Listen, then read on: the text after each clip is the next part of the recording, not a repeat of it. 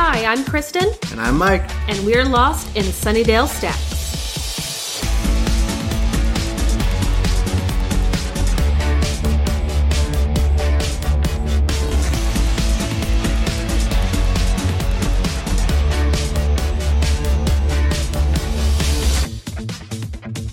This is the Sunnydale Stacks, where every other week we immerse ourselves in the world of Sunnydale, California, and review two episodes of Vamp- Vampy the Buffy Slayer. I feel like that was the porn parody title.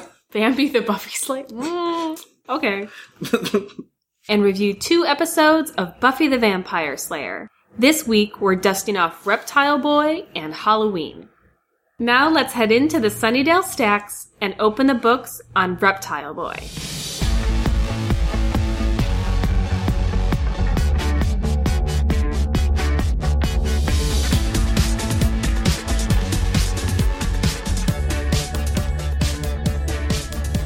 Buffy, Willow, and Xander are watching a movie in Hindi. what a fun social life they have. Although I like I say that, but Yeah. like one of my favorite things to do with Chris is to turn on really terrible movies, like especially sci-fi channel terrible Mm-hmm. Oh, yeah, yeah. And just enjoy the terribleness.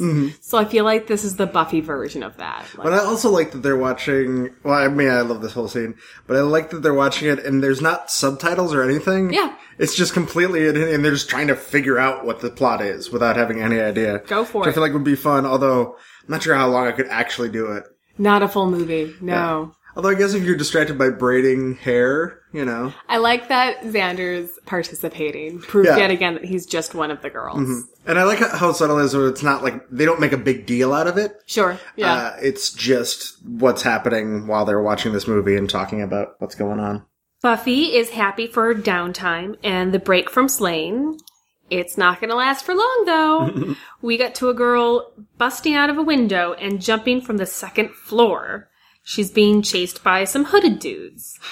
I like that this girl is like, she's actually really holding her own. She's Yeah. doing much better than I would in this Yeah. situation. And she's not like panicking. Right. She's just scared because there are men in hoods trying to uh, attack her. But she's really putting up a good effort to get away and being smart and She's not this like damsel running upstairs in a horror Mm-hmm. movie when obviously like that's the exact wrong thing to do. She jumps out of a window, she jumps from a balcony, like Mm-hmm. Yeah. zero hesitation. she climbs over that wall. She sees She's straight up treaties.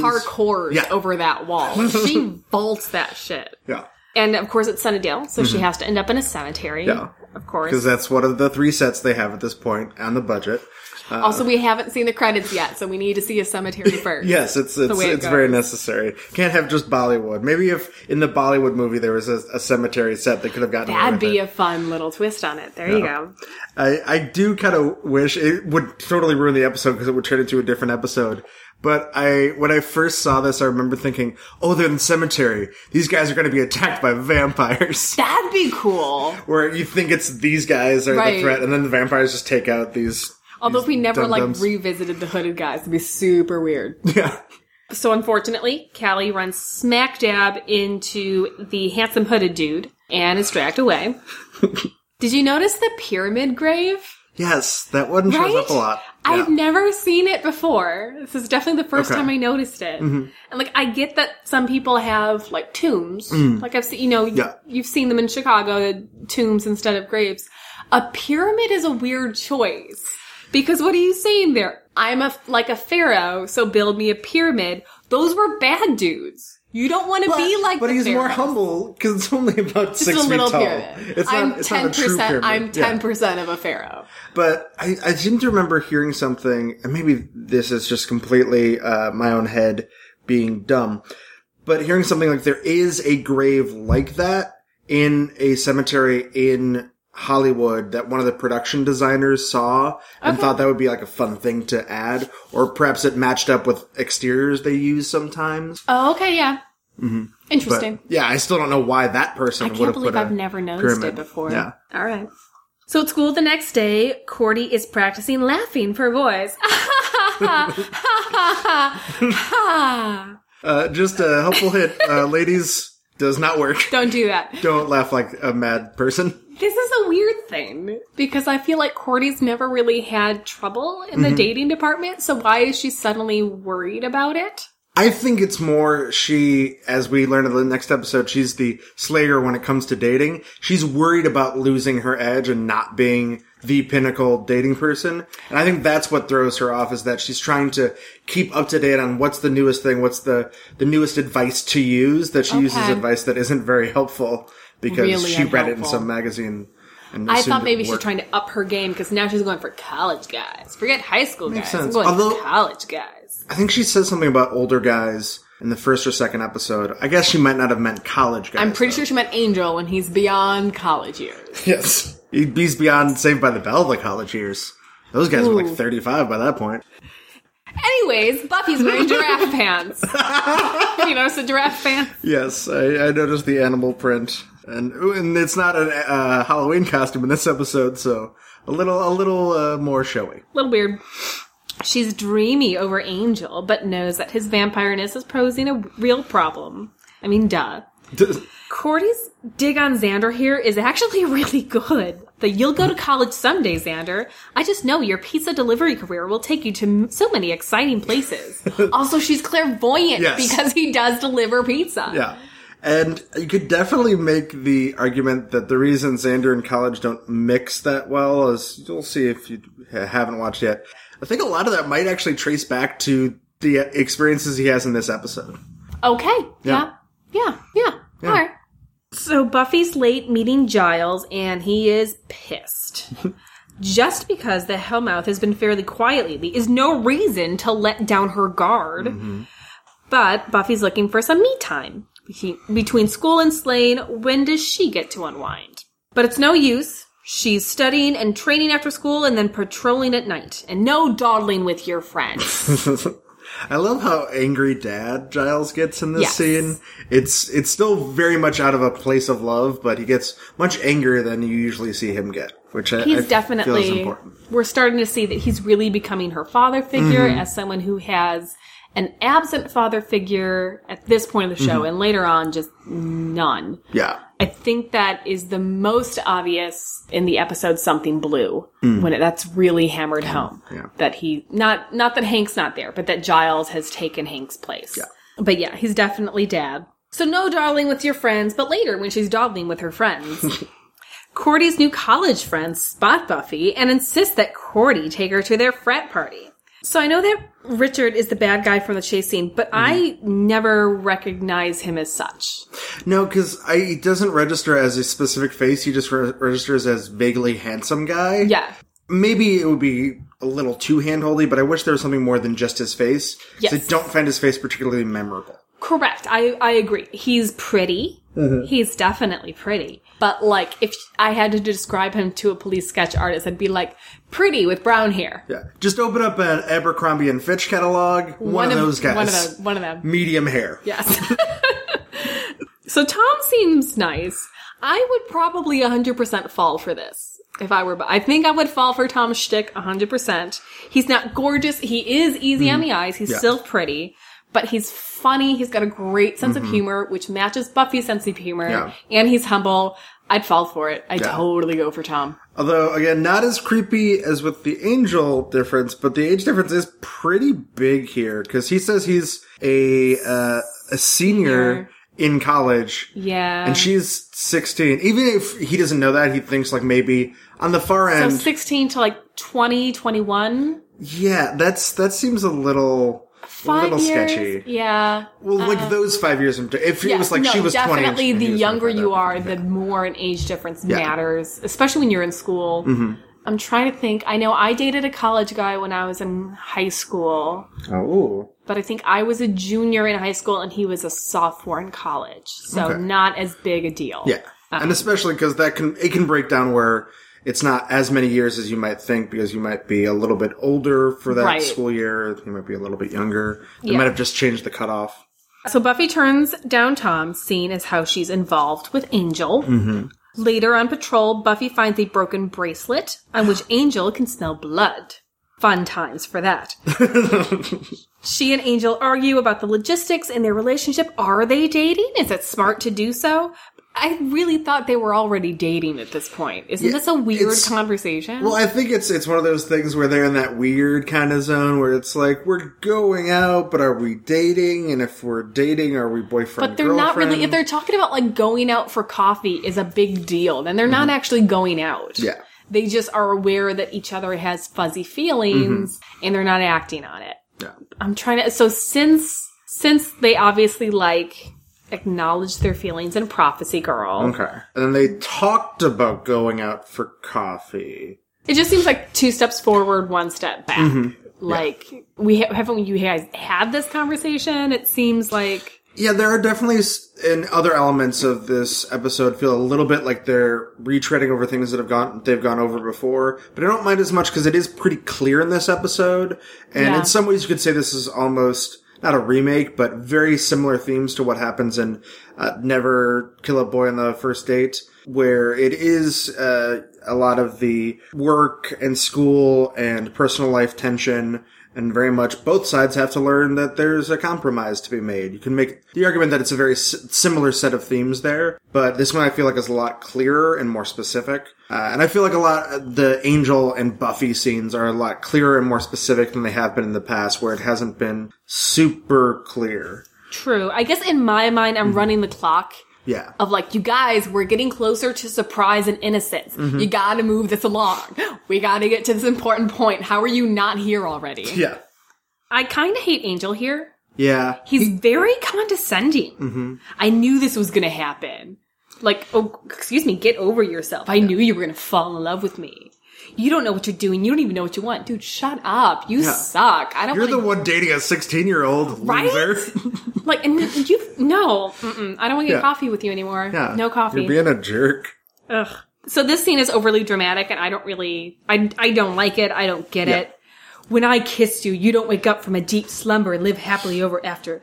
No, when you kiss me, I want to die. What does that mean? I, I never got that. I still have not got that. it's not a good thing. No. If someone kisses you and it makes you want to die, bad. That's not a good don't get sign. in a relationship with them. That that is a weird line, and you know what's super weird? Listening to the DVD commentary for this, which is also I recommend it if you have the DVDs. Listening to the commentary because about every five minutes, David Greenwalt, the uh, writer director, plugs Angel, the TV show, Oh, great. during the commentary, which is hilarious.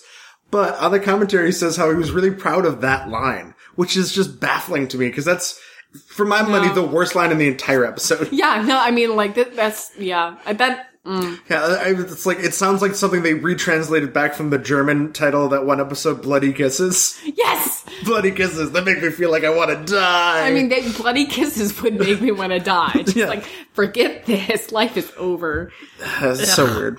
So the next day at school, Cordy is trying to butter up Buffy so she'll go to the frat party. But with her recent disappointments, Buffy's all too ready to agree. Mm-hmm. Bad decision because the Delta Zeta Kappas are busy pledging their allegiance to Machida. hey, I recognize those robes. Callie's still locked up. Yep. We saw that in the beginning scene. Mm-hmm. So in the library, Giles is clearly tired of Buffy kicking his ass during training. So he's practicing on his own to be ready for the next time. Will you be ready when a vampire comes up behind you? Which is like, what is he even doing? The the physical motions he's doing aren't the surprise attack. They're just like twirling with a sword. I feel like this is his things. Mm-hmm. fencing class when he was in like whatever school Mm. of like I'm I know how to use a sword. Look at me. And Yeah. like, yeah, she's still super strong. You're kind of fucked. It reminds me a lot of when I was a real little kid, and this is one of those things I'm not sure if it reads as adorable or really sad, or maybe both. But as a little kid, I remember a lot of times, because I didn't have siblings close in age to me, I would in the house, instead of, you know, roughhousing with siblings, I would pretend to fight a jacket as if it was a person. Oh, Oh, I wish I had video of that. Oh my god! Wait, how did this work? How did this work? Was it hanging on like a coat rack? So it would be usually like a windbreaker type jacket, because those you could really wrestle with. Uh, you wouldn't get stuck on stuff. Oh, you yes, wouldn't get no, rug you burn. could totally- Yeah, they're good for wrestling. That's uh, insane. Sometimes I'd tie the hands together so it would feel more like arms. I don't don't ask me why that felt more like arms. I guess because the the tied part was a little bit thicker. But just kind of wrestling, I was fighting it and swirl around. I'm doing lots of hand motions, listeners. Uh, so it was, that was my fun thing. I have very vivid memories of doing that. I am speechless with joy. it's just wonderful. Okay. So I, I relate to Giles in the same. Listeners, you don't need siblings. You just need a windbreaker. totally lost my train of thought. I can't get that image out of my brain right now. Um, this made me think of when I was in high school. I mm-hmm. was super excited to go to college. Like I mm-hmm. was just very focused on college and like going to be a theater major and Yeah. an actress and like just this is all my brain could wrap around. So there was one night when I was in my bedroom practicing dialects Okay. because I was super, you know, excited. And I was rehearsing in front of the mirror and as if someone were auditioning me, asking me if I knew how to do dialects. And, I was, and asked me if I knew how to do a southern dialect. I was like, well, what kind of southern dialect would you want? Would you want like a more genteel southern or would you want more like an Appalachian southern with like a little more twang on it?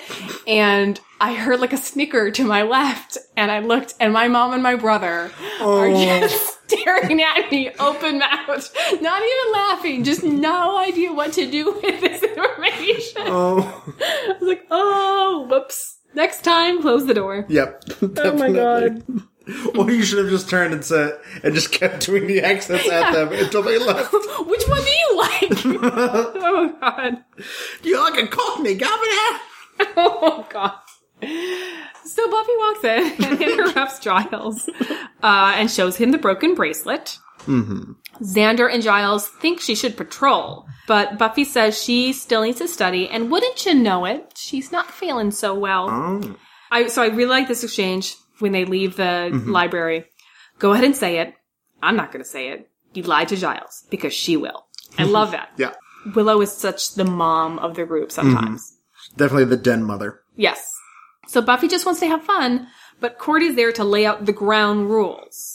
Cordy's trademarks black, silk, chiffon, or spandex. Buffy can't wear these things. You don't get to call black. yeah. Yeah, that's just, that's weird. Like, you can't have belts then? I mean, I think she means it's the generic outfit color, but still, Still. like, black is a staple. Yeah. You don't get to just be like, you don't get to wear, you know, dresses. No. Mm-hmm. Yeah. Lots of people wear dresses. You don't get to call that. You could maybe say plaid. Like, that's a little bit more, okay, not everybody wears plaid all the time, but Right. black is, is very elemental. Yes, and three different types of fabrics. You get one, lady. Mm-hmm. Yeah. One. If you want to call spandex, I mean, first off, you can have spandex. That Well, looks good on Xander close to nobody. Sure. but like chiffon, silk, those are like typical, like Yeah. going out outfit Mm-hmm. fabrics, especially for girls. That's like being like, I call cotton. Yes. No. I call shirts. You are just No. greedy. greedy, greedy. So Cordy had a really good line earlier. Yeah. This is the opposite. This is a bad line. You could belong to a fraternity of rich and powerful men in a bizarro world.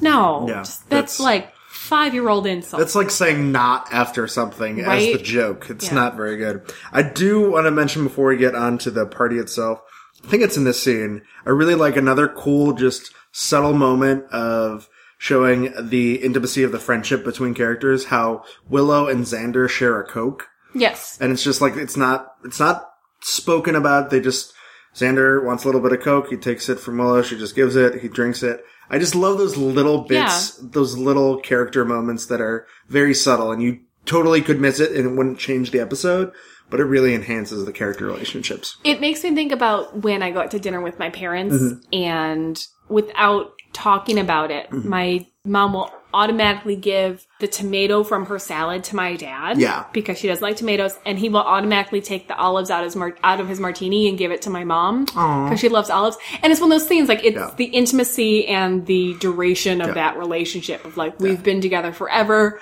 We don't even have to acknowledge The it. familiarity that you don't have to say things in order to understand. Yeah. Xander is going to go to the party to protect Buffy and possibly catch an orgy. Why not? Nice orgy every once in a while isn't a bad thing. Sure.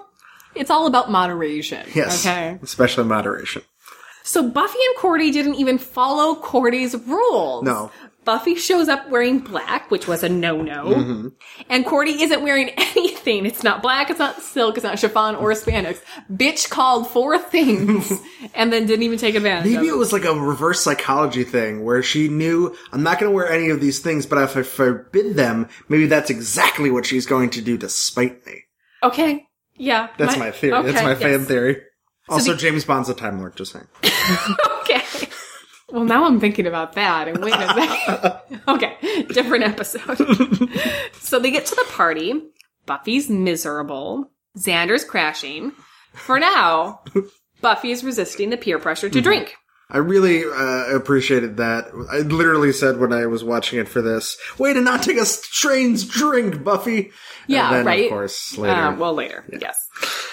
So she's dancing with Tom, and he tells her that sometimes you need to relax and enjoy yourself once in a while.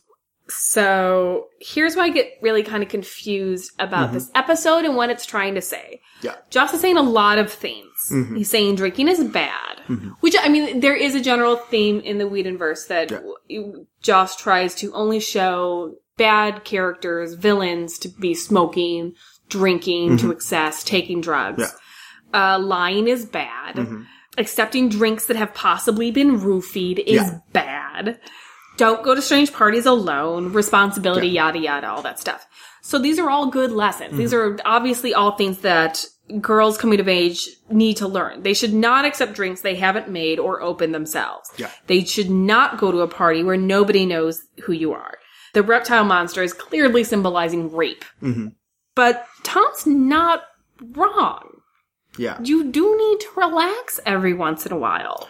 You have to be able to have fun. When I look mm-hmm. back at my years at high school, what I regret most is that I didn't really have fun. Mm-hmm. As previously mentioned, I was really into the idea of going to college. I was so focused on getting straight A's and having a list of extracurriculars that was five pages mm-hmm. long that between cheerleading and theater and tennis and yearbook and key club and swim team and dive team and working three jobs, I kind of feel like I missed out on being a teenager. And when other people tell me stories about when they were in high school, I get kind of sad because I'm like, I missed out on the time when you're supposed to make mistakes. You're supposed to be dumb. Yeah. You're supposed to get into trouble and do stupid shit. I just missed the fact that I didn't do that stuff when I was uh, under 18, so I couldn't be charged as an adult. Also a good reason Yeah. to do it then. That's great. I didn't go to parties. I in all of high school, I only ever went to one party. Yeah. I should have been sneaking out of the house. I should have been ditching class. My Mm-hmm. biggest question for people that ditch class is like, how did you do that? Like, did you get in trouble every time? Yeah. Like, did, how does that not work? notice sometimes because I seem to remember roll was pretty normally taken in most classes in my high school. Yeah. And even if it wasn't, I guess if you had really big classes, but I feel like you'd still notice if somebody was gone from a 20 person class. Sure, eh, but lots of people did it. Lots of people have these stories. How do they do that? I'd love to know. I spent senior ditch day doing extra credit. That I think is a good uh, metaphor for your high school experience. Yes. So now that I'm old, it I all I have to do is pay bills. I'm too Yeah. Mm-hmm. busy to do this stuff. I have to work. I I think that Tom has a good point of view here. She is overworked. Mm. And you know, like all that hard work in high school, all that Yeah. overreaching myself and freaking out, you know what it got me? Anxiety induced insomnia. I was so worried that I didn't study hard enough or practice hard enough or whatever. I was Mm. constantly worried that I left the stove on, that I couldn't sleep without chemical help as a high schooler. Yeah. So this is where I'm a little, this is where this episode rubs me a little wrong, is what I think Tom has a point. Well, I, I- think sometimes Giles and Joyce are in the wrong. Well, I I kind of get the read from this episode that mostly because of how uh, Willow kind of freaks out later on at, to Giles and Angel that they're kind of wrong too, that they're being too condescending in Angel's case, or they're asking too much in Giles' case. And I feel like it, that lesson's there too. I do understand what you mean. It's a little weird to have basically the biggest villain besides the giant snake monster in the episode basically making a good point. Right. But I think maybe that's also another point the episode is kind of making that it's not necessarily the overtly bad guys that may be trouble for you. Sure. You know, the devil's greatest weapon is his ability to tell the truth kind of thing where he may be making good points and he may seem like the nice guy. He may be, may be saying all the right things that are right in, in fact, but he could still not have good intentions behind it. So it's, I think it's, it's a weird thing and the episode I don't think makes it super clear that maybe even though some of the stuff he's saying is true, that he's bad, but that stuff still is valid. But I think that that could be the case. I gotcha. I understand. And like, and I think that is also something the episode says. Nice guys mm-hmm. aren't always nice. I mean, Yeah. we all know that the biggest danger for girls being raped is date rape. Yeah. You know, and obviously these girls aren't going out with mean guys. Yeah. And running themselves into trouble. Yeah. Just because someone's nice doesn't mean their intentions aren't bad or yeah. can't hurt you. Much like we discussed in earlier episodes, like people can be acting. Yes. It might not be true, especially if you don't know somebody that well. It's hard to tell whether they're being genuine or not. Yes. So Xander is caught and forced into pledging. Hmm. Buffy takes Tom, Tom's advice and chugs a drink. Surprise! it's drugged. Before we move on, did you ever pledge a frat? Oh God, no! I stayed away from that whole thing. I never had any interest. Watching Animal House was as close as I ever wanted to get to a fraternity. Never went to a frat party. Didn't really know any frat guys. I mean, the closest I come is biking past Wrigleyville. Okay, that- I mean that's a fair experience of it. Yeah. Yeah. Yeah, so I I uh, I never never did that. Never really had much interest because I could just drink with people who I share common interests with. I don't need to drink with a bunch of guys just in a random house. Fair. I did go to frat parties, and I have to say they were exactly like this episode. Hmm. Not the not the reptile monster part, Oh, but you in terms real of like excited. gross drunk guys that are like about to tackle you, Yeah. Mm-hmm. you know, in a gross house, and I mean that that was basically all the parties. Yeah. We didn't have sororities in my college, so that wasn't Oh, a thing for me. That's weird. I've heard it's because there's this weird outdated law in Chicago Mm-hmm. that if you have more than X number of women living in the same house, you're technically a brothel. Oh, okay. I think I have heard about that before, so I guess that would make sense. Yeah. But I feel like they'd try to find somewhere around that. I think you can do it and not have a house. Oh, okay. Like you, as long as there isn't like, like you just everyone has to live in a different house and you can't Okay. have, you know, whatever. So meanwhile, Willow recognizes that the broken bracelet is from Kent Prep School. They find a news article about Callie going missing. Willows and Giles call Angel to find out where they found the bracelet. Okay, one thing here. What program are they using when they're finding, they're looking through the different words? Rent, Yeah, what- what the purpose Just of that? typing it in to keep track of which ones they've already said. That's the only like, thing I can paper can do that. Yeah. Also, you could just be writing this down. Yeah, there's no reason for it to be a computer program. That's just so bizarre to me. And it's just, it, it, it has no bearing on the plot. If this was in the episode, the I Robot You Jane, then okay, they needed to use a computer because computers are the point of this episode. It just seemed very Or if it was like, like, searching mm-hmm. recent news articles for that word. yeah. Or even just they typed in ENT and it showed all the different words that end in ENT. Yeah, but there's an online rhyming them. dictionary. That's Yeah. a thing that happens. Yeah. Or, yeah, just some kind of, you know, proto version of that. But it's no, it's literally them just typing this in. I don't understand it at all. Nope. A drugged Buffy finds a nice soft bed to lie down in to make the room stop spinning. She mm. passes out. Richard enters. We clearly think he's about to get rapey. Uh, and I think he is. Oh, he he's a hundred percent about to get rapey. Yeah. That is on his Ugh. mind. Tom defends her. We Mm-hmm. think he's coming to the rescue, Nope. but only because he wants to save her for Machida. yeah. She and Cordy are going to join Callie in the basement. Mm. I do like the reveal that you don't you don't know that Cordy's there too until they just kind of pan over. And I think this whole break. scene is well done. Yeah. Like it's definitely very creepy. Her the entire time she's stumbling along, Mm-hmm. druggy, drunk.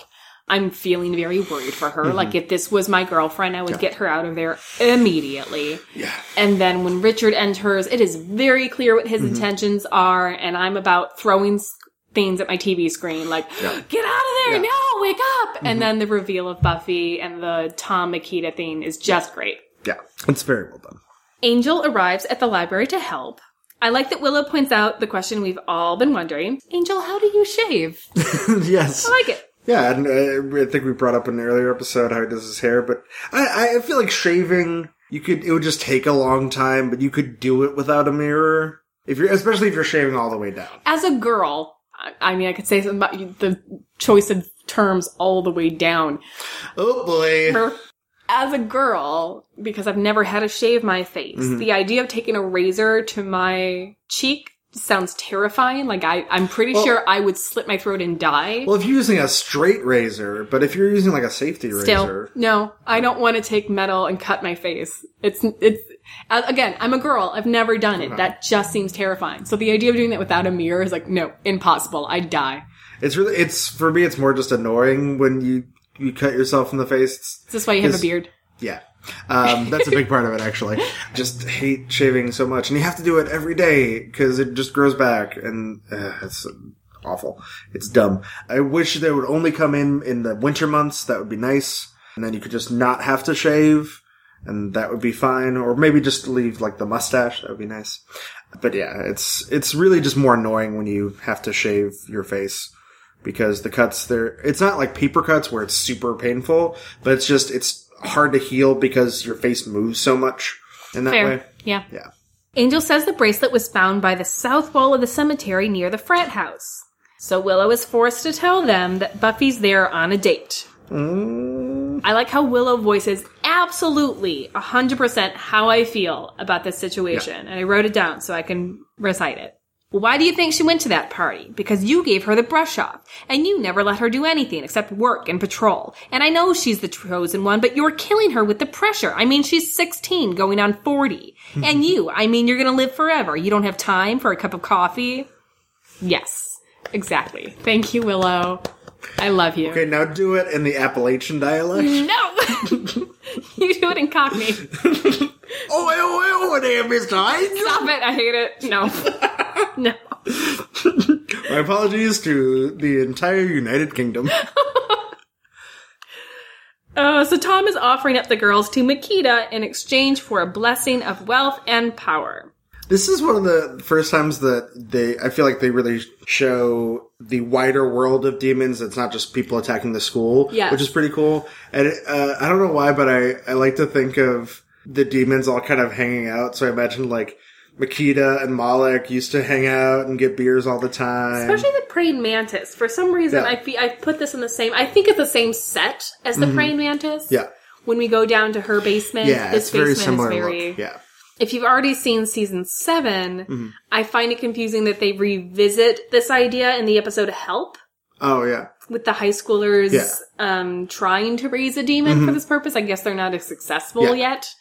Uh, They don't have I- a whole frat behind them. right.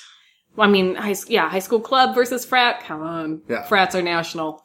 it also confuses me because there's a Veronica Mars episode Oh. where they have the Tritons, with which is this like high school that, yeah. group that like it's like a frat basically, but like steeped in secrecy and that Mm-hmm. Yeah. kind of thing. Obviously, there's no demons because it's Veronica Mars; Yeah. it doesn't exist, but they're very similar. or The Skulls. Yes, I- think I think all of it all comes from that Yeah. idea. The skull and the skull, crossbones. skull and crossbones is that's the one that's like steeped in reality, right? Yeah, that one's real. Yeah. Um, yeah. I mean, the Skulls movie is not a documentary. Uh, it, it would be a, a very expertly shot documentary. It looks great, uh, but it's not a very good film. So Machida rises, and it's a dude in a bad costume.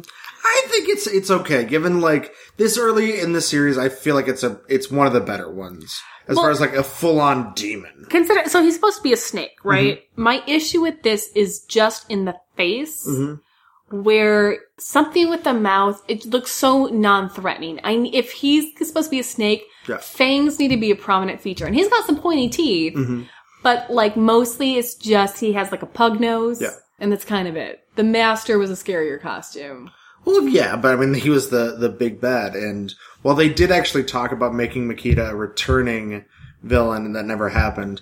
Uh, I think he's he's still he's scary enough. He's not a great effect. It's not like something that holds up to the test of time that well. But I feel like for the show where it's at right now, it's a good effect. Okay. So Xander disguises himself as a frat brother.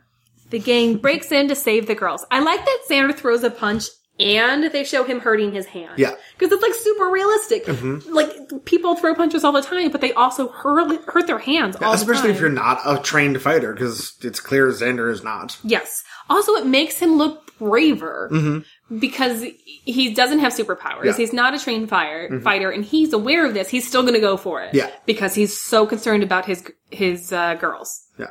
Giles gets a pretty badass punch here. It's showing some like foreshadowing to Ripper. Mm-hmm. Yeah. I love the like "don't fuck with me" looks he gives. Look he Yeah. gives. I've never been in the like Giles camp. I like I love Giles, but like the girls I know that like have crushes on Giles, I've never Mm. been attracted to Giles in that way. He's always been a father figure to me. But in moments like this, I can I feel like Willow in season four when she sees him play the guitar and all of a sudden she's like, "Oh, okay, I kind of get it." Yeah. I'm like, mm, "Nope, I see it now." Yeah, I, I, I mean, I, I get that, that it is very easy to think of him because he is such the father figure to the main character. But, I mean, I, I'm not saying I would, but I'd think about it if you asked me out, you know? I'd think about it. The uh, uh, uh, I agree. age difference, but Hey, you know, if Angel and Buffy can go out, you know, I could, I'm saying I want to marry Anthony Stewart Head, is what I'm yes, saying. I understand. Can I be your bridesmaid? yes, absolutely. Good. I want a white dress. No. So Buffy escapes her chains and fights the Frat brothers. There's some really good choreography here. Like again, the Mm-hmm. Yeah. the fights are really stepping up in quality. The snake attacks Cordy, but really he's just hugging her. yeah. Like not even like with his teeth. He straight up just gives her a hug and she screams.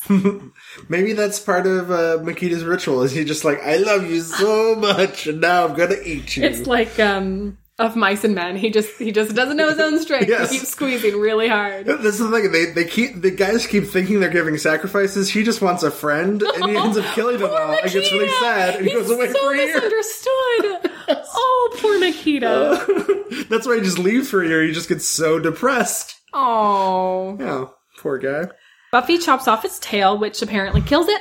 We can assume it does because he like crawls away, and we can assume it crawls away to die. But originally, there was a really cool tag at the end of this bit uh, that they had to be cut because of money and time reasons, and then it wasn't necessary for the for the plot. There's going to be a bit where Tom, you know, kind of gets up and is stumbling around, and Machida pops out of the hole and says, uh, uh, "Just time for one quick bite," and steal and grabs him and takes him down. Literally, is he supposed to talk? Yes. But he doesn't talk in this. No, that's why that's why I think it would be hilarious. Is that like what this thing talks? that would be great, and I think it also speaks to the fact that they originally thought that this was going to be a monster that might return at some point and Yeah. be like an ongoing threat, not like the big bad, but a returning villain. And I think that would be really cool to have this thing that you think is just this bestial monster with no real mind, just kind of like a force, but then it just has a cheesy one-liner at the end and goes away.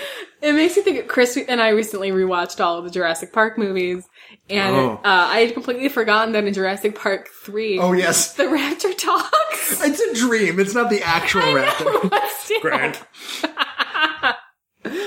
Alan, wake up. Alan, Uh, Alan. So Buffy says, I had one drink. I told one lie to Giles. Now she lies all the time to her mom. Mm-hmm. And Giles supports this. He Yeah. kind of encourages it. So for him having a tr- having a hard time with like I told one lie, yeah, you've encouraged her to lie for two years. But I mean, that's a different kind of lie where it's it's the secret identity thing that I feel like is a lot more justifiable. Where first of all, I don't think it it would necessarily be easy for Joyce to believe. Oh, by the way, mom, I kill vampires because I have magical powers. But also, it's the the safety thing because now if if Joyce knows that it's harder for her to go around in the world, it's easier for her to get involved in that stuff. And it's harder for Buffy to do her job properly if her mom's like, no, I don't want you going out. I know you're going to go out and fight vampires. I'm just saying, if you teach someone to lie, you can't be upset when they're a liar. Oh, well, I mean, I get, I get what you're saying. I get it. But I, I also feel like there's, there's good lies and there's bad lies. And she deserved a night out. Yeah. But I, I feel like she should have been more like, I understand you want me to do this, but I'm not going to. I'm making my own decision to do this because I need it. I feel like that would have been That's fair. He choice. can't really stop her. Yeah. I, mean, he's her watcher, but it's not like, easily beat him up. Like, Yeah. what's he gonna do? yeah. Fair. I won't rent you any books from the library. Your library card is I need my. Emily Dickinson. My Emily. uh, Dickinson. so Giles agrees to take it easy on Buffy from now on, which won't last. I feel like this episode was just a starter for band candy. Mm, yeah. Like we're just kind of like waiting till a better version of this idea. Well, it feels like they keep remaking the basic idea until they, they and they're getting closer every time with making a really good episode with the points this episode is trying to make as far as that dichotomy. So now Cordy's dating Jonathan. Ooh, so weird. So weird. It won't, good thing it won't last. Yeah. She's like twice his height. just twice as high. I mean, I get why she's just like, Yeah. look, I need a young guy who's scared of me and who I can control, Yeah. who's not going to try to feed me to a rape monster. Yeah. Or a hug monster, let's be Hug honest. monster. All right. That's how it always starts. really? Angel shows up to the bronze to get coffee. Mm. Xander is great here. Yeah. Like all of Xander's stuff here, I just love. That freak, hey man. Like not even phased Yeah. by the fact that Angel walks Yeah. right up behind him. Angel, Buffy, Xander. Like, love it. Well, and I also like that you, you can still very clearly see that uh, Xander is jealous, but he's not as petty as he has been in the Yeah. past. Like he's he's getting more mature about it, which I like that it's it's a slow but gradual build. I think also the reason I like him here is that they're being so overly serious and dramatic that he's just like a breath of fresh comedic Mm-hmm. Yeah. air. Like, thank you. Yeah. Another thing I learned in the commentary uh, is that, and it kind of it's a thing that logically makes sense. When eventually they have the Angels spinoff, uh, I think David Greenwalt said he was the one who had the idea. We need to put Cordy in it because Angel is so serious. We Yeah. need to have somebody who's super light and the opposite of that Yes. to balance it out, and that's just inherently more funny when you have super serious guy and super unserious person. I think that's why it's so frustrating later on in that season series when Cordy just gets so serious herself. Yeah. That you start to be like, guys, somebody like break a pinata, Mm-hmm. throw a pie. Yeah. You're killing me. Which and, and that that's again great. Why I feel like the fifth season of Angel is so good because when, they have Spike in there, he's really good at even when he's being serious, being funny, Yes. which is exactly what I feel like that show always needed, and often did not get. Yep. So Buffy plays coy and says, yeah, we'll get coffee sometime Mm-hmm. and walks away. I don't get this. Yeah, Like, why? Why?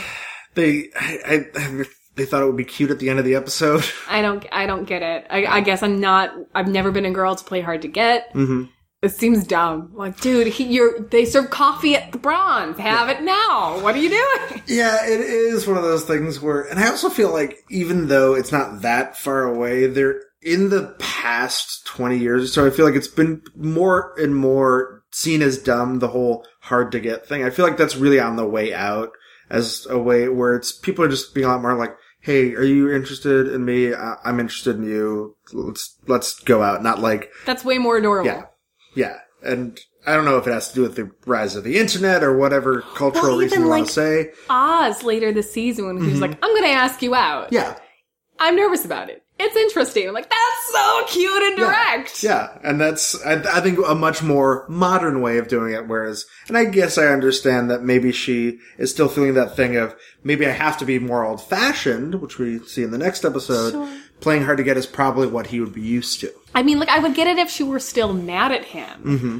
But I feel like at this point, she doesn't really have a reason to be. Yeah, So, what's the lesson in Reptile Boy? I think the lesson is about finding a happy medium in life. Be a kid, go out, have fun, take a break, but be smart about it. Mm-hmm. Tell people where you are. Have a buddy. Don't accept open drinks unless it's been in your sight the whole time. yeah. In addition to that, just the idea of when you're at a place you don't know, be extra cautious. Yes.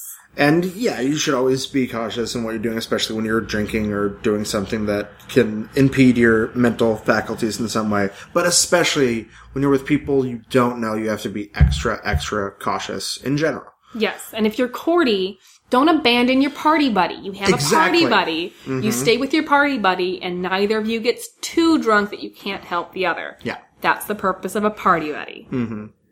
I tried to do that, but it was right after I'd seen the movie Castaway, so I just brought a volleyball and he got wasted. Wilson! No more shots, Wilson! Anything else you'd like to say? Um, it's an alright one-off episode. It's got some good lessons, but it's not one of my faves. Agreed. As one out as Monster of the Weeks go, it's not terrible. Yeah.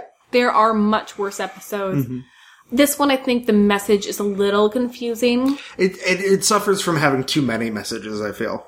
I've always thought that the snake costume is ridiculous and like it's just bad. It's There's just still bad. experiment. It's, better than bad. bad CGI. Correct. Yes, I would much. I always will prefer bad practical effects over bad CGI. Oof, Yeah. so rough. But yeah, still a fun time, and in a show where you've got a strong female protagonist, a coming of age story, and a feminist message, having lessons about how to take care of yourself in a party situation or around hornball dudes is a lesson worth learning. I feel like if I was a dad, this would be an episode I might show to like if I had kids who were like in high school and just like, hey, there's just a fun episode of TV we're gonna watch right now. Yeah. And maybe that'd be a good way to kind of open up that dialogue. Yep. All right, it's time to put Reptile Boy back on the shelf and open the books on Halloween.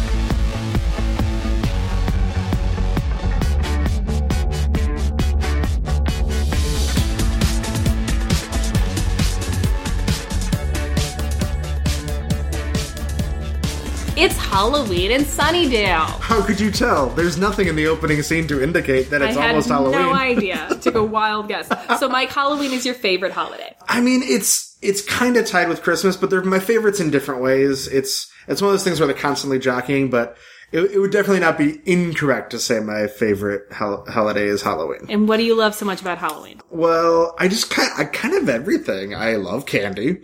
I love scary movies. I love making a costume for Halloween. I love costumes in general. It's fun.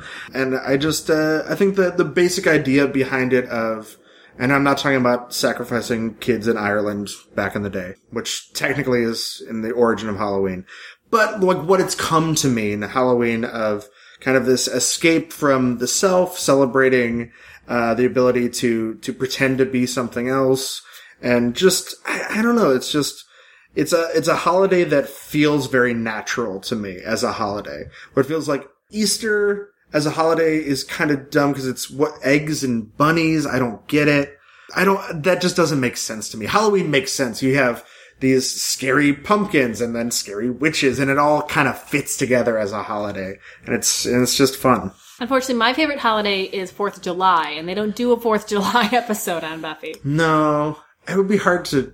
I mean, maybe the ghost of Don't Uncle they usually Sam. take the summer off? Yeah. You can't do it. Yeah. I mean, I guess you could have a flashback episode. Hey, remember that 4th of July? I think the closest thing is when they're on the beach, uh, barbecuing and playing football, uh, season four with Riley. Mm. Okay. Is it season four or season five?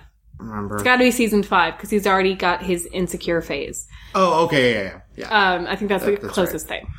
Insecure. Oh. Just wait, boys and girls, till we get to Riley. Oh, yeah. So Buffy's fighting a rando vamp in a pumpkin patch, but she's being filmed.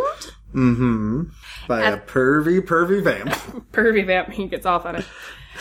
At the bronze, Buffy's waiting for Angel, who's wearing pastels again. I don't get it. Stop I don't it. get it. Just stop it. Um, and, and one other thing that's a big pet peeve, in addition to, uh, Angel wearing pastels, in, in the first scene, which I otherwise really like, where it's, she's fighting the vampire, kills the vampire, somebody's filming her. What does this all mean? It's close to Halloween. It gets done when it needs to get done.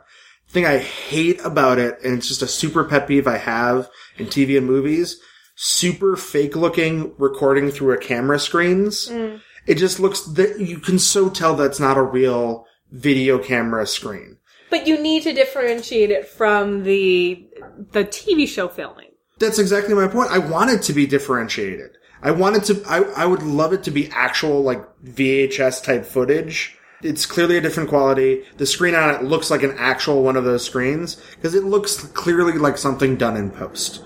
Not like it's oh. actually a camera. Oh, I see what you're saying. Okay. Yeah. And that just always bugs me because it seems like that can't be that hard to just find a cheaper camera to film something on. Yeah, Or to not? just copy what an actual camera would have. I'm not sure if it's a clearance thing. Like, Nowadays, you just do it on your phone. yeah. And I've seen shows do that nowadays a lot more, where if something's filmed like on a phone, you actually see it either on the phone or in quality that matches what a phone would be. Right. But I just, and it'll still come up sometimes in TV and movies, even nowadays, where you have somebody filming on a camera that's supposed to have that little screen, and it's just so clearly not what that screen actually looks like. Like the It green screened it in later. Yeah, and it's just, Yeah. it's just so lazy to me. Hmm. Sorry, that's my, my rant about, uh, really nitpicky stuff. That's fine. I'm about to nitpick uh, Angel's costume again. Ooh, boy. He's wearing pastels. You guys. Of. Vampire. I get he's a good vampire, but this is not his color palette. Okay, his color palette. He's a winter. Mm-hmm. We're gonna put him in burgundy and black, a dark brown. I could do a chocolate color. I like that. An olive green, like an army Yeah. green. He could Yeah. do that. Sure. A pastel, like eggshell blue, buddy. No. W- We're going to the church luncheon. What are we doing? no. So Buffy's late to the bronze. Therefore, Cordy is keeping him company. Buffy arrives post slayage with hay in her hair. She's feeling less than pretty, so she bails. Uh, I was on a date once, and we were waiting for. You look so surprised when I said I was on a date once. Once I went on a date once. No, I'm the only just- time. No, I, I was more surprised by how this would remind you of a date Just story. excited about where this um, segue Yeah. is going. I was on a date once, waiting for the train, and a bird shat in my hair. Oh, like just purple down my hair. oh. And my date was like, Are, "Do you want to go back home?" I was like, "No, we can still go, but I'm just going to go to the restroom once Yeah. we get there and wash it out." But for our listeners that don't know, I have very blonde hair. Yeah. And it's naturally very blonde. And if you don't know this about very blonde hair, it soaks up everything, whether it's Mm. conditioner, dye, or bird poop. Ah. It dyed my hair in a purple streak, even after I washed it out of the sink. But hey, helpful hint, listeners. If you have blonde hair and you want to get uh, purple streaks, here's a real low cost, cost alternative. oh, God. oh, that's that's. I I did uh, get. It wasn't on a date, but I did get uh, bird poop on me once. It was right before going to see a play in college, and it was a, a goose who literally shat all over oh, me. Oh, no. It was it was like a toupee on the top of my head, oh, both shoulders, and down one arm. I said, Goose is much bigger than like the it, little and it really felt like it was aiming. Because it just it was just like Probably was. I bomb, hate bomb, bomb. geese are assholes Yeah. and probably did game. that sucks. At school the next day, Snyder is practicing forced volunteering. Hey, this dude really is a big fan of fascism. Yep. Definitely was in school hard. Absolutely is here. I hate this asshole. High schoolers will be escorting kids trick or treating, and the Scoobies have been recruited. I love the line that Snyder has about uh, the different things that Buffy's going to be doing, you know, TPing houses, blowing up mailboxes, whatever it is. But he ends it with bobbing for apples, which I feel like. It's a bad thing. Yeah, You're terrible. What, what happened to you, Snyder? What happened to you in bobbing for apples? Did somebody hold you down? Is that what happened? Probably. Probably. Yeah. Yeah. Uh, maybe he thinks that she's like bobbing for apples means she's going to go into people's homes and steal apples out of their refrigerators. But first she has to fill up the sink and then put the apples in the sink to steal the them. only way you can steal an apple. On Halloween, of only way. course. So Buffy's bummed because Halloween is usually quiet for vamps. She doesn't want to go trick or treating. Uh, so this is a fun fact for the show. I like that the Yeah. vamps are offended by the fake paranormal. We're so Yeah. Mm-hmm. over it. No. Yeah. And I, I like when shows do that, acknowledge Halloween as something different, and some of them do the exact opposite, where it's the most uh, powerful day for supernatural stuff. But I feel like that feels like a really cool little nod to a holiday that we all know, instead of just making up Saint Vigeous and stuff that we don't relate to. Everyone knows Halloween, so to have it be something different in the Buffyverse is fun. And that's so, you know, opposite mm-hmm. what you would expect. yeah. Enter Larry. Larry! I, I don't know why I always forget he's in this episode. It's not like he's bad in this episode. It's in his introduction. Yes. But I'm always pleasantly surprised when he shows up. I'm always surprised that we don't know his full arc at this point because it's impossible for me to look at Larry and not think mm-hmm. of later Larry. Yeah. Larry is Xander's bully du jour. Mm-hmm. He implies that Buffy is a loose girl, prompting Xander to defend her honor. Go Xander. Do something very manly. But Buffy defends Xander, which wounds his manhood. Mm-hmm. I mean, I can understand it. But uh, you know, he does still get that, that. That. Well, I guess she gets the Diet Dr Pepper. Maybe that's what he's really upset about. Yeah, she did just straight up steal his pop. He Yeah. put his money in that machine. Mm-hmm.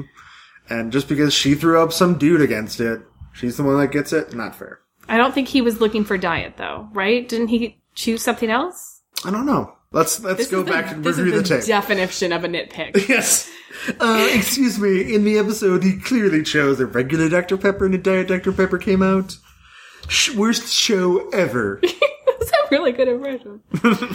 Buffy and Willow plan to sneak a look at the Watcher Diaries to learn more about Angel's past love interest. I love the little, it's so jinky Scooby Doo shot of Buffy and Willow through the library window with a little cat sticker on it. Yeah. It just, it's so cartoony, but in, in just the right way where it's not over the top, but it's definitely a little sillier than it would probably be in real life. The cat sticker is totally what sends it over the top Yeah. for me. I mean, like, the, whoever was doing the set dressing did not need to add that cat sticker there, Mm-hmm. Yeah. but they did, and I thank you for it. Adorable. So Buffy distracts Giles. I love the the part where she she asks him about his hobbies, and he says, "I enjoy cross referencing," which is hilarious. But then it turns out to be true later in the episode because he's cross referencing when Willow comes back. nice! I just love that. Like it feels like oh, this is just a great little joke, but then it comes back. Cross referencing. Ah, Love it. Love it. So Buffy and Willow find a sketching of Angel's former girlfriend from 1775. Buffy's feeling self-conscious about not being the kind of girl that puts on a fancy dress and does her hair all up. I'm going to point out this is a sketching, not a picture. Her waist is probably not that small in real life, and if it is, it's aided by a corset, but whatever. Eh, it's okay. They they maybe they don't know about pictures yet. They haven't gotten to that part of high school. Cordy enters and Buffy breaks the news that Angel's a vampire. Later, Willow and Buffy are costume shopping. Buffy encourages Willow to dress sexy without repercussions. Mm. Xander is going as an army guy. Buffy spots a big pink dress and the owner cuts her a deal. Mm-hmm. Spike's reviewing the tape of Buffy fighting. Yay, Spike! Spike, thank you for coming back, Spike. We missed you. so I like Spike for lots of reasons. As previously mentioned, he's very pretty. I like his face Yeah. and his general body area. he's funny. He's a badass. He's actually scary. But another thing that I love about him is pet names. Yeah. I am a sucker for pet names and nicknames, and he calls everybody by a pet name. Mm-hmm. And it, ju- it tickles me every time. every single time. So here he calls Buffy Baby Yeah. and Dru Poodle. And I just melt. Just call me Poodle. It's great. Uh, and I love that Drusilla comes back, and even Edith comes back in this Little scene. Edith. she got out of her timeout. I know, good for Edith. I really, I think that's what I'm paying most attention to on this uh, rewatching of the Buffy series is Edith's arc in season two. Yes. Yeah. Let's keep an eye on that. Oh, I've never paid attention before. I Edith bet watch. Edith has her own website. If we look at it. I bet she I'm, does. I'm sure. I'm sure there's some weird fan fiction out there somewhere. Ew, now I don't want to look. Ew. It could be the non-slash fiction. There's, There's- no such thing. All fan fiction is gross. Well, you just read like the first sentence and then see if it looks like it's about to turn. So Dru prophesizes that Buffy will be weakened, saying everything's changing outside to inside. Mm-hmm. Cue the costume shop owner, Ian. Ethan, god damn it. We're not cutting a single second of this. It's all going in the podcast. Hi, hi, whatever. Were you accidentally also watching Ghostbusters too? Um, no, I. Actually, now I'm upset because I had made like a fun correlation in my notes, and now I'm like, no, that doesn't work. Chris and I had just watched Jurassic Park, and You thought Ian. I was like, wait a minute, Ian worships the chaos. Ian, Ian is a chaos professor. Inception. No. The, the only way that works oh. is if the character's name is completely different. God damn it! I was so excited for that. I was so like, Ian. They're both named Ian. oh. oh. Can I just call him Ian from now on? It makes life so much happier. Oh. Anyways, Okay, so there's magic going on at Ethan's costume shop. Making a blood sacrifice to the Chaos Demon. Buffy and Willow are getting ready to go trick or treating. Willow is dressed as a streetwalker. Yeah, um, what is that costume? I mean, I get Like- the idea of like, I'm gonna put on sexy lingerie and put on ears, and I'm a cat. Willow's not wearing ears. What is she? like, yeah, I, I did some research, and I'll, I'll say what it actually is, but when I was just kind of theorizing, I was like, so just like a girl that dresses provocatively? A prostitute. I is it literally a have in my notes that she's dressed as a prostitute. Well, in the script, it says that she is dressed as a hot rocker chick. But it all, I, mm. I've also heard a lot of things online that say that that was solely to get that past the censors, so that they could basically have her dressed like a streetwalker. Like the movie Pretty Woman. Mm-hmm. Yep. Richard I did. Gere? yes. Oh, okay, definitely. Yeah. She's got that nice gray wig on. I only did this once. So I, I usually dressed like Richard Gere. Yes, exactly. No, so I usually try to go for authentic in terms of Mm-hmm. costumes, a la Willow's Eskimo costume Yeah. or something to that effect. There was one year where I was sick and tired of all the girls around me looking really pretty Mm. and me just looking kind of funny. Yeah. And I was like, fuck this. I'm gonna do the sexy Halloween just once, see what it's like. So I went as a sexy cowgirl and was showing way more skin than I usually show anywhere besides the beach Yeah. and I got like a block from my apartment and was just so upset. And so just like, I hate the looks I'm getting. I hate this attention.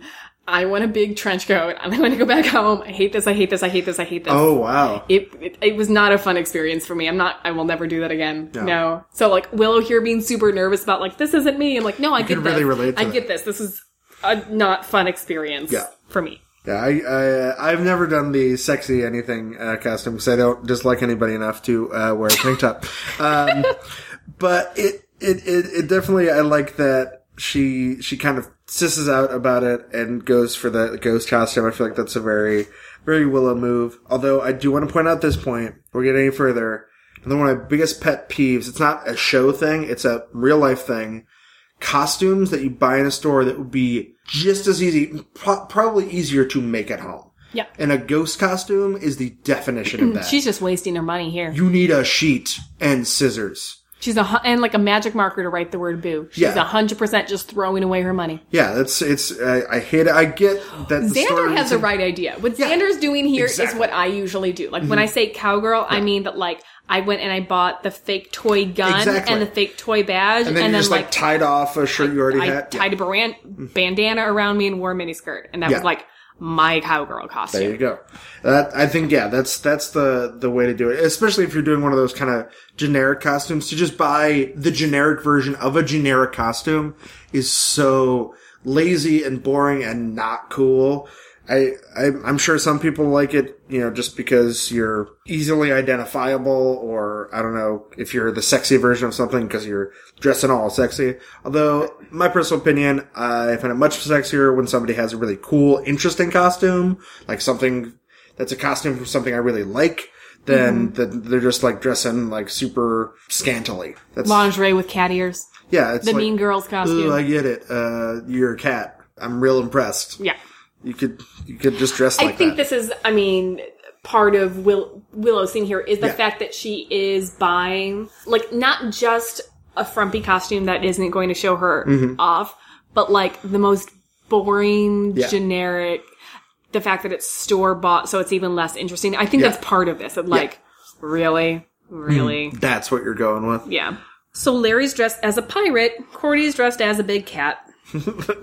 Ethan's spell goes into effect, and the trick or treaters become real monsters. Xander's gun becomes a real gun. Willow dies and comes back as a ghost. And Buffy is a helpless Victorian damsel. Uh, I love it when it gets to this part. I, I also love there's a lot of build up to it, which I'm sure some people would say, oh, they don't get enough time to actually do it. But no, that's perfect. Just like to mention something we mentioned earlier, Jurassic Park. It's great that you don't see the dinosaurs for like the first 30 minutes and you don't see the T-Rex or the Raptors for almost the first hour of the movie. And it's great to get this build up. And then when you actually see it, it's exciting. when you just see all the stuff or you get to the the main course right away, sometimes it just gets boring because you've already seen it. You've already experienced the fun thing, the big attraction. But this is really nice. They build up everybody's arcs that are paid off through this this whole magic rigmarole, and it I just, I just love it. This is a really done, really well done scene. Do you think about this when planning your Halloween costumes? Um, sometimes I do. Sometimes I I have to just concede. Hey, if this ends up happening, I'm gonna be screwed. But I never go for anything that would be so bad that if I turned into it that I'd like. I wouldn't go as the devil. I wouldn't go as something A like mouse. super. Well, a mouse. I'm, at least I'm not gonna hurt other other people. But you could very well die. Yeah, I could die, but that I'm not as concerned about. I don't want to hurt other people if I get magically turned into my costume. Okay. That's I- what I'm more I like about. that this episode like comes back. They readdress it in Mm-hmm. season four. That I love that callback so much. Because I'm not gonna lie, I think about this when I pick out my Halloween costumes. Like, I gotta make sure that. Yeah. like it's not something like I don't want to be, you know, Larry. Yeah. What if I mean, what if Cordelia's costume actually turned her into a cat? That would be insane, I saw Island of Dr. Moreau. That's real messed up. right? Yeah, be a you gotta think about it. Yeah. This past year, I was Harley Quinn. Ooh, that's. I'd well, be safe. You'd be safe, but you might hurt people. I didn't have any weapons on me. It'd be okay. Oh, she'd get a weapon. Okay. I choose to believe that she, without the Joker's terrible influence, she's fine. And it's, and of course, nobody would be dressed like the Joker. Nope. Nobody. Nobody on Halloween. And then the year before I was the Mad Hatter. So just two years in a row where it's like, I'm just gonna be crazy. yeah. It's alright. It does make me feel more safe when I am dressed as a Ghostbuster, which is many Halloweens. Uh, I feel like, oh, this is great. Yeah. If, if this ends up happening, I'll be exactly the right person. to call. Exactly. Also the year that I dressed as Buffy. That would that would have Oh, gone yeah. well. That would have been perfect. So they all go to Buffy's house. Cordy's attacked and Xander rescues her, but she's not a cat. She's the only one who didn't turn into her costume. Mm-hmm. Buffy, meanwhile, is waiting for men to save her and insists that her job is to marry a baron and says that fighting is low. Barf. I like that even Willow and Cordy hate this talk. And even Cordy, who's usually the damsel, is like, mm-hmm. what is with this riff? Yeah. Like she's just, no. Yeah, and I, I like that it, it it really strengthens one of the underlying themes uh, of the show about basically just how outdated a lot of uh, old fashioned gender norms are for women, and really highlighting it like you really want to romanticize what it was like to be a woman in the 1700s. This is. I mean, not documentary level, but like, this is what would happen if that person was alive today. You really want to hang out with that person? No. No. It makes me think about at one point there's a chain email going around a couple years ago about how life was better a hundred years ago. And I got so mad. So mad. What was the argument? That was we- polio involved? Because you know polio was around hundred years I ago. mean, these are all points I made. I forget it was it was stuff like you know family came first, and we didn't rot our brains in front of the television or internet, and we weren't in, uh, you know, at war with you know people because of oil, and and it's just like and people didn't blow up buildings by flying planes into them. Like yeah, but th- everyone died at like fifty, yeah, we, now we have antibiotics Yeah. and running toilets. and women can vote. like Yeah. those are all really cool things. yeah. You have educational programs on TV you can watch, and uh, And guess what? Everybody gets to go to school. yeah, and everybody can read. Well, not everybody, but most people can read. It's yeah, that's We have refrigerators. Yeah. You can refrigerate food. I mean, I get nostalgia in certain things, or like, oh, it'd be really cool to see a baseball game from 1910. But to think like, oh no, we we were better off a hundred years ago. Like, no, we really weren't. Yeah, I just it just absolutely drove me insane. It was that same idea. Like, do you really want to romanticize this? Mm-hmm. Like, I know I'm so much happier Yeah. being able to vote, vote and make choices for myself, Yeah. and not being considered someone else's And wear pants. property. Pants are fun. They're just way more practical. Yeah, you can you can do a lot of things a lot more easily in pants. Although I will say, like. Dresses can, and skirts can be super comfortable, and I uh, I feel sorry for people that don't get to wear them. well, it's nice because now you, you can be a guy and you can wear a skirt without being true. like. i I've- mean, there's still prejudice, but you can do it without like being murdered. I've definitely uh, know guys that wear skirts. Yeah, That's the thing. yeah, and you can you can do that. That's great. So Angel shows up and saves Buffy, but she freaks out when she sees his vamp face and runs. We have a lost Buffy on our hands. Great setup. And I love how in this episode, and I feel like they must have done this on purpose, it is a great episode if this is your first episode of Buffy. And I feel like they must have done that because people figure, oh, this is the Halloween episode. It's, uh, I, uh, I think it aired right around Halloween. So that would be a perfect way to get into the series of like, I'm just going to watch this thing on Halloween because, you know, it's Yeah. supposed to be kind of scary or what, whatnot.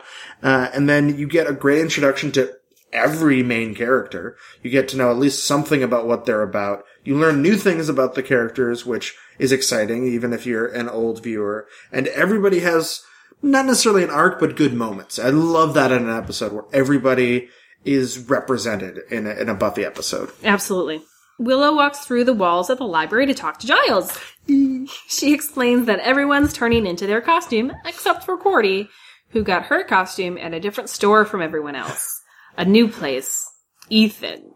Ooh. I also love one of my favorite reactions from Giles is when Willow says that she's dressed as a ghost, and he just says, uh, yes, uh, "Ghost of what exactly?" well, this is nothing. No. Ghost of a streetwalker.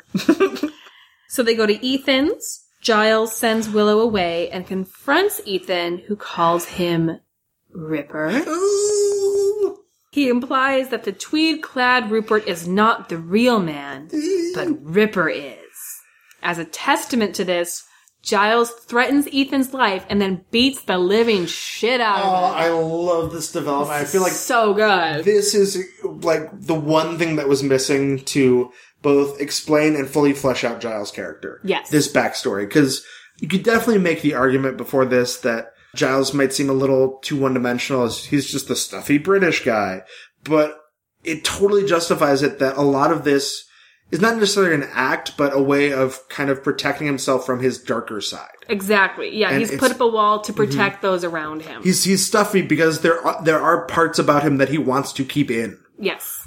Also, fuck Ethan, and it's so good to see him get his due. Yeah, and uh, I just love that relation. I really wish there had been more Ethan episodes. Uh, there are a couple more. Pretty great. I mean, like it's like Yeah. I, he. This is my definition of I love to hate him. Like he, he- he's funny. Yeah. he's diabolical. Chunky or creepy, and oh wait, no, that's peanut butter. just strange. I mean, like, and he's just so different than everyone Mm-hmm. else. He has this like mix of being like swarthy yet effeminate. yeah, Like it. I don't. Yeah. No. Yeah, And he yeah. he says shit to Buffy that you're like, nobody else would get away to saying Yeah. get away with saying that with with Mhm. get away with saying that to her. But when Ethan does it, you're like, all right, it, that's kind of badass. yeah. you just That's said that. and I I love that he's that rare combination. I love when a character can be both cowardly and badass. Yes. And that's that he pulls it off great, and it's uh it's really sad. I don't know if you heard this, but the actor who played Ethan uh, passed away like a year or two ago. I did remember reading Yeah, that. that was yeah. really sad. That's a bummer. He's but he did a really great job. young. Yeah, yeah, that was really, really a bummer. But it, it- at least he's got like some fantastic, some of the Yeah. best episodes of the whole series. Absolutely. Hey, it is a carnival for Spike out there. He's recruited some new mini monsters as a gang, and over here is that Buffy's out alone with no powers to protect her. This is just neat. Buffy is attacked by Larry the pirate. It's not really the ki- the actor that plays Larry, right? I thought it was. It didn't look like it to me, and like, which was weird to me because obviously Xander's still Xander and Willow's mm-hmm. still Willow. Maybe the makeup was just so good I didn't recognize him.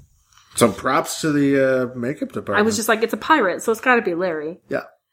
He is about to get rapey. It's a rapey couple of episodes. when Xander arrives to save the day, he beats the living shit out of Larry. and then gets a, a an amount of closure out of it. There were just so many good lines in this episode.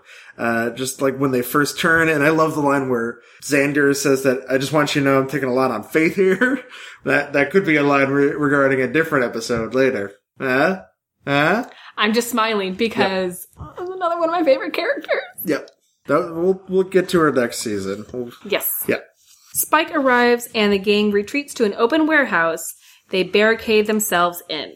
Spike breaks in and is seconds away from biting Buffy when Ethan tells Giles how to break the spell. Oh, I love it. Everyone is back. Mm-hmm. Spike's gang is back to being a sniveling group of toddlers, mm-hmm. and Buffy kicks Spike's ass. Yeah. She could even fight in a ball gown, which I love. Yeah. I like that she doesn't need to like rip it or anything. She's like, nope, I just Yeah. got this. That's cool. And I love how it's right before, because it, it, it flips the, the script back. It's right before Xander is about to shoot Spike, which we can presume like that probably would have helped. Maybe not actually. Yeah, It would have slowed him down. Yeah, it would have helped. Uh, but it's right before that that it's it's changed, so it's still like, don't worry, Buffy's still gonna save the day. So it's like it's not you know now this cool badass Xander, he's the new hero. It's like right before that would really take effect. That's when it changes, and she's back. She gets to kick the ass. Yep. Willow comes to in her ghost costume back on the porch, Mm-hmm. but with her newfound confidence, she sheds the sheet and struts her stuff. Mm-hmm. Who notices? Oz. Of course he does. Yeah. And I, I love, again, the great parallels in this episode where they ran into each other on accident before. Yes. When she's wearing the costume, so he doesn't, he doesn't notice her because it's just some person in a sheet. Right. Uh, and it's, and it's great because you get the, the part where a couple episodes ago in Mummy Girl, he sees her in the costume. He's like, who's that girl that she looks so awesome? So now when he's like, who's that girl when she's dressed like more sexy, quote unquote, it's not a creepy thing. It's a cute thing. Yes, it's, it's, like, not because same she's girl. dressed Yeah. like a slut. Yeah. It's just because it's this interesting girl that I've Yeah. noticed around. Yeah, and it's like, what is she wearing now? This girl's really like, yeah, that's great. I think it's also interesting that like there's maybe something to be said here about like if you hide yourself and Mm-hmm. Yeah. Mm-hmm. hide your face, you might miss an opportunity. Yeah. Like meeting Oz. Exactly. Not saying you have to dress provocatively to get a guy, because again, But I don't think it's about it's No. not about dressing provocatively Yeah. because he was interested in her when she was an Eskimo. exactly, and I love that. I love that that came first, and it, oh, it just it it cleans away any issues of it being like, oh, so what? He's just a new for body. uh. And I It's think like, it also, I mean, just because of, I always interpret this as it's more about the way she's holding herself as Exactly. her walking. It's this Yeah. Mm-hmm. confidence that like, who is this really interesting girl that is just, Because if he was just into like, ooh, she looks really pretty, like he would have been more interested in Cordelia when she was dressed like a sexy cat lady. right. And he even said, I need more from a girl, like Yeah. brains and having a conversation. And sarcastically says that he wants a girl like that to, for Cordelia, which Yeah. he obviously doesn't. Back at Buffy's, Angel doesn't understand why Buffy would think he'd like her better dressed as a noble woman. He didn't even like them back then. He wanted something interesting and exciting. And wearing some sweatpants. And his sweatpants come off really easily. That is a that is a plus. I doubt she tied them that tight. Oh, Ethan escapes. His store has been ransacked, and he left a note. Be seeing you. uh, that's uh, that's that's an example of a, a little end teaser or tag that I think is just done so perfectly. It's not overplaying it, but it's not lame like the Anointed One saying, "Oh, I hate that girl." It's just it's just the right level of it's exciting but not overselling. And I think, I mean, we've just seen a very little bit of Ethan here, so mm-hmm. I'm I'm excited for this because I'm I'm I want him to come back. Yeah. And it's clearly they have a history, Giles and Ethan. What's that going to be? Right, and I think that if exciting. this weren't on there, we might be left with a little bit like, what the shit? What was that stuff with Ethan and Giles? Who Yeah, the is that fuck gonna is come back? Ripper? Yeah. Mm-hmm. What is that? This is kind of telling you like, patience, pet. You'll Yeah. be fine. Ah, just, just a great episode. So what's the lesson in Halloween? Be yourself. It is better to be strong and Mm-hmm. capable than well dressed and pretty. Yeah. Looks mean nothing if you can't take care of yourself. Mm-hmm. It's even repeated between Ethan and Giles. Giles can't save the day until he embraces his dark side. Yeah. It's just a part of who he is, whether Mm-hmm. he likes it or not. Yeah. It's, it's just such a, a well done episode where it's got that theme, but it's also just got so much else packed in without ever feeling rushed. And it takes its time to get to the, get to the, the real meat of the episode, which is of course when the, the spell takes effect. And with the Janus or Janus or whatever you want to call it, the Zardoz looking head spell, it's just a great example of a theme episode, a hol- holiday episode, Halloween specifically episode, just done right, where it feels a little bit different from everything else. It feels like a holiday in a sense from other episodes. Yeah. It's such a very different kind of thing, but it still fits in the universe of the show. Anything else you'd like to say about Halloween? I think Michael Myers was great. He's a great villain. Oh, you mean this this episode of No, it's it's great. That took me a second. I'm like, no, Mike. No, this episode. Oh, you're doing a thing. Yep, it's a bit bit bit bit. So, are you ready for a little international title roundup? Yes, please. Ooh. So this one, I gotta say, I'm a little disappointed. There is one good one, but most of them are pretty straightforward for both of them, which I kind of understand. Reptile Boy and Halloween, both pretty generic titles that would easily translate. Like most of the foreign titles are just Halloween if it's pronounced differently in a different language for that one. But Reptile Boy has a couple that are a little different. In German, it's The Secret Society. Which I'm not surprised Germany would latch onto that element more than, than Lizard Boy. Um, and then in Finnish, it's The Lizard Man. So just a weird translation. But the one that is, Wait, who, isn't there a musician whose name is the Lizard Man? Are you thinking of Lizard King? Lizard King, uh, The Doors? Yeah. Yeah, okay. So that might have been confusing in Finland. Okay. especially since, uh, Jim Morrison does, does not appear in this episode. Yeah, they Uh. get through the whole episode going, what the fuck? I was expecting Jim Morrison. He's gonna, He's gonna be pop a ghost. yep. He was going to be the real thing they were worshiping. Machida wasn't a snake at all. It was, Yeah. it was Jim Morrison's ghost. Um, all those Finnish Doors fans. But the the one weird title is the Halloween's title in Germany is the Night of Transformation. What is with them in literal titles? Don't get it. And you Like, could have just said Halloween. The Night of Transformation. Really, just say Halloween. It's Spoilers. yeah. They're just, I don't get they it. They don't like surprises. Exactly. Now it's time to celebrate Buffy's badassery with this week's Slay of the Week.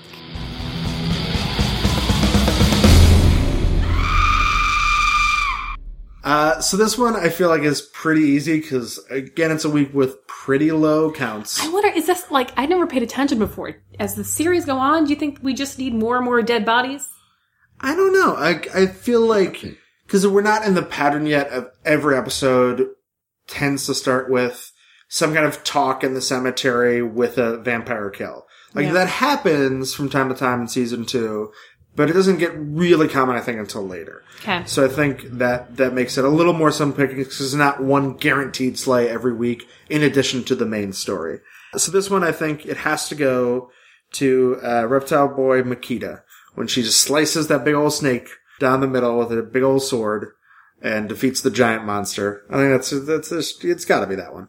I mean, are there only really two official slays? The the reptile Yeah. boy and then the beginning of Halloween? Yeah, that's the only ones that I think are, are real slays because she can't. Nobody can kill any of the kids that were Frat- transformed. I mean, you could. Uh, and yeah, none of the frat boys get killed.